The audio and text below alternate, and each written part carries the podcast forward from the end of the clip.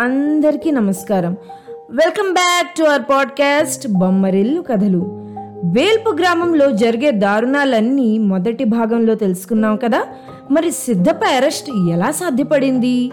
ఆ తర్వాత ఆనంద్ ఏం చేశాడు? వేల్పు గ్రామం భవిష్యత్తు ఎటువైపు సాగిందో చెప్పడానికి రెండో భాగంతో మీ ముందుకు వచ్చేసింది మీ ఆర్జే శిల్ప. మరి ఆలస్యం చేయకుండా కథలోకి వెళ్ళిపోదామా? రండి రండి వచ్చేయండి. వేల్పు గ్రామం ఒకప్పుడు పేరుకు తగినట్టే అందరికీ ఆశ్రయాన్నిచ్చి ఆనందాన్ని పంచే వేల్పుగా ఉండేది. రామప్ప గారు ఊరి జమీందారు స్వశక్తితో పైకొచ్చిన వ్యక్తి. ధర్మానికి కట్టుబడి ఆస్తిపాస్తులు సంపాదించుకున్నారు. అందరికీ పెద్ద దిక్కులా ఉంటూ గ్రామ ప్రజలకి సాయం చేస్తూ గ్రామాన్ని అభివృద్ధి చేయడానికి పాటుపడేవారు. ఆయన భార్య అనారోగ్యంతో కన్నుమూశారు. భార్య మీద ప్రేమ ఆమె జ్ఞాపకంగా మిగిలిన రెండేళ్ళు కొడుకు రమేష్. తోటే ఆయన జీవనం సాగిస్తున్నారు. చాలా మంచి మనిషి. ఆయన తమ్ముడు సిద్ధప్ప.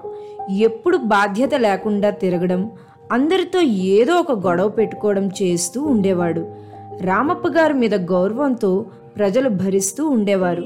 మరీ జులై తిరుగుళ్ళు మితిమీరడంతో రామప్ప గారు కట్టడి చేసి తమ్ముడు సిద్ధప్పకి పెళ్ళి చేశారు. బాగుపడతాడేమోనని.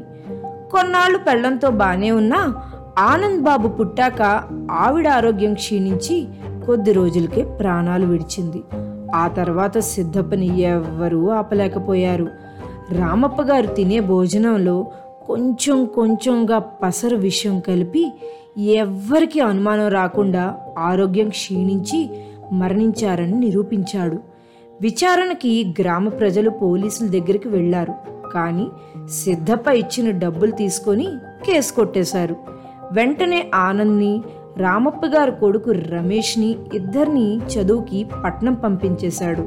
వాళ్ళు చిన్నపిల్లలు కావడంతో ఇతని దారుణాలు పసిగట్టలేక పట్నం వెళ్ళిపోయారు.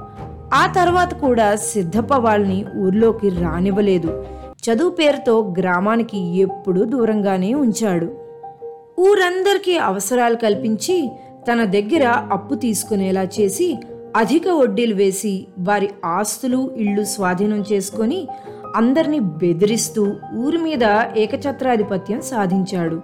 పోలీసుల్ని తన గుప్పెట్లో పెట్టుకున్నాడు. అప్పటి నుంచి ఆ ఊరికి మహిషాసురుడిలా తయారయ్యాడు. రామప్ప గారు పోయిన ఒక నెలలకి ఆయన స్నేహితుడైన లాయర్ వెంకట్రావు గారు విషయం తెలుసుకొని గ్రామానికి వచ్చారు. వెంకట్రావు గారు రామప్ప గారు ఇద్దరు చాలా మంచి స్నేహితులు. వెంకట్రావు గారు లాయర్గా టౌన్లో ప్రాక్టీస్ చేస్తూ ఉంటారు. ఇక్కడ గ్రామంలో ఏవైనా సమస్యలు వచ్చినా ప్రభుత్వం సహాయం ఏదైనా గ్రామానికి తెప్పించాలన్నా రామప్ప గారు ఆయన సలహా తీసుకునేవారు. రామప్ప గారు చనిపోయే సమయానికి ఆయన కోర్టు పని మీద ఇంకో ఊరు వెళ్ళారు వచ్చాక కానీ సిద్ధప్ప చేసిన దుర్మార్గం గురించి తెలియలేదు. తెలిసాక రామప్ప గారు వీలునామా తీసుకొని వేల్పు గ్రామానికి వచ్చి సిద్ధప్పని కలిశారు. వీలునామా ప్రకారం ఆస్తి మొత్తం స్థిరచరాస్తులన్నీ రామప్ప గారు పుట్టబోయే మనవల పేరు అంటే రమేష్కి పుట్టబోయే సంతానం పేరు మీద రాశారు. ఇది తెలుసుకున్న సిద్ధప్పకి ఆగ్రహం ఆగలేదు. కానీ అప్పటికే పిల్లల్ని పట్నం పంపించేశాడు కాబట్టి రమేష్కి పేళ్ళయి పిల్లలు పుట్టినప్పుడు సంగతి కదా. అప్పుడు చూసుకుందాంలే అని ఊరుకున్నాడు.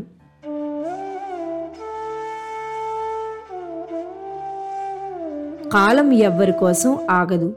పిల్లలు పెద్దవాళ్ళు అయ్యారు ఇద్దరు మెడికల్ చదువు ముగించుకొని డాక్టర్ పట్టా తీసుకున్నారు.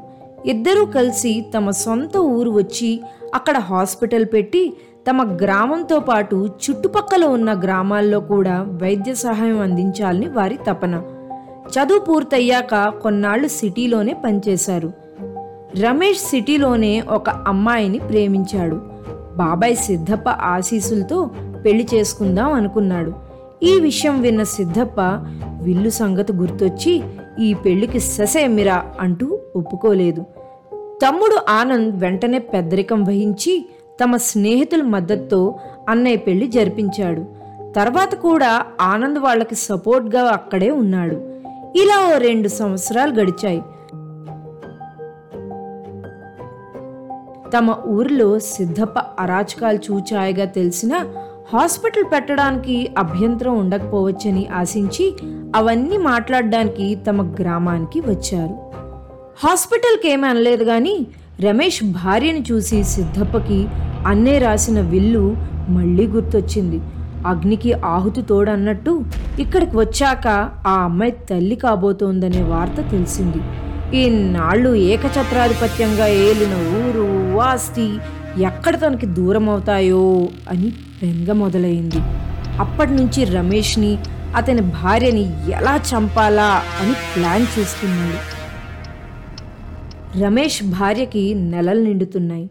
డెలివరీ సిటీలో అయితే బాగుంటుందని మంచి రోజు చూసుకొని సిటీకి వెళ్దాం అనుకున్నారు.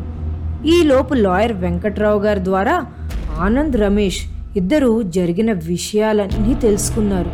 విల్లు సంగతి కూడా తెలుసుకున్నారు. నిండు చూలాలైన భార్యను తీసుకొని సిటీకి వెళ్ళిపోవాలి ముందు. తర్వాత సంగతి ఆలోచిద్దాం అని తమ్ముడు ఆనంద్కి చెప్పాడు రమేష్. ఇక్కడే ఉంటే తమ ప్రాణాలకు ప్రమాదమని వెంటనే ప్రయాణం ఏర్పాటు చేయమని చెప్పాడు. తమ్ముడు ఆనంద్ ఆ పని మీద ఆ రోజు పొద్దున్నే వెళ్ళాడు. సిద్ధప్ప తన మనుషులతో వీళ్ళని ఎలా చంపాలో ప్లాన్ చెప్తుండగా రమేష్ వినేశాడు. ఇంకా ఆలస్యం చేసి లాభం లేదని తన భార్యను తీసుకొని వెంటనే ఇంటి నుంచి బయటపడ్డాడు.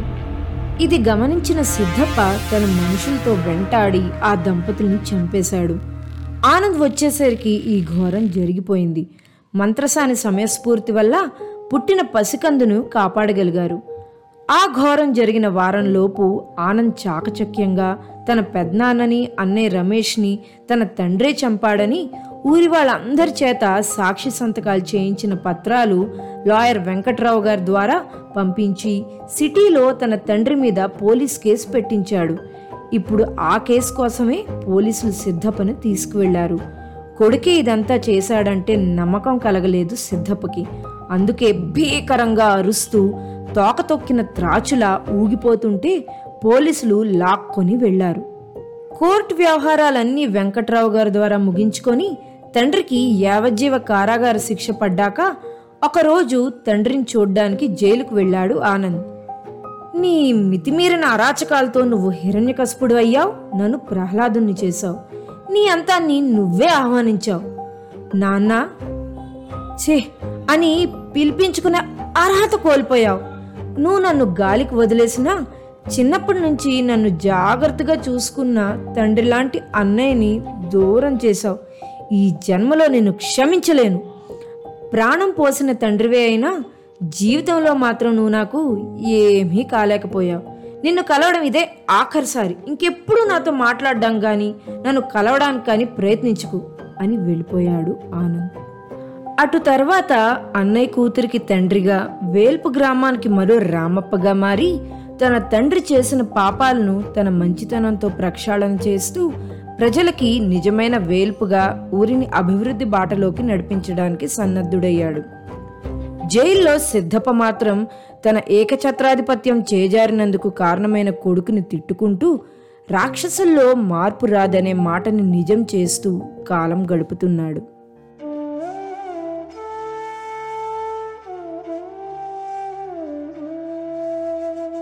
మొత్తానికి వేల్పు గ్రామం మళ్ళీ అభివృద్ధి బాటలోకి అడుగులు వేస్తోంది. పుట్టిన పసిబిడ్డ అదృష్టదేవత రూపంలో వచ్చి ఆ ఊరిని కాపాడింది. ఇదండి మన వేల్పు గ్రామం కథ. మరి గ్రామాలతో మీకున్న అనుబంధం చిన్నప్పటి అనుభవాలు మీకు తెలిసిన ఏవైనా విలేజ్ స్టోరీస్ ఉంటే అవి మాతో ఖచ్చితంగా షేర్ చేసుకోవచ్చు. మీరు మా ఎఫ్బి పేజ్లో కమెంట్ సెక్షన్లో మీ అభిప్రాయాలు చెప్పచ్చు. లేదా స్పాటిఫైలో వాయిస్ మెసేజ్ ద్వారా కూడా మాకు పంపించవచ్చు or you can always reach us at Bommarillu Kathalu at the rate Gmail dot com okay friends this is your RJ Shilpa signing off for the day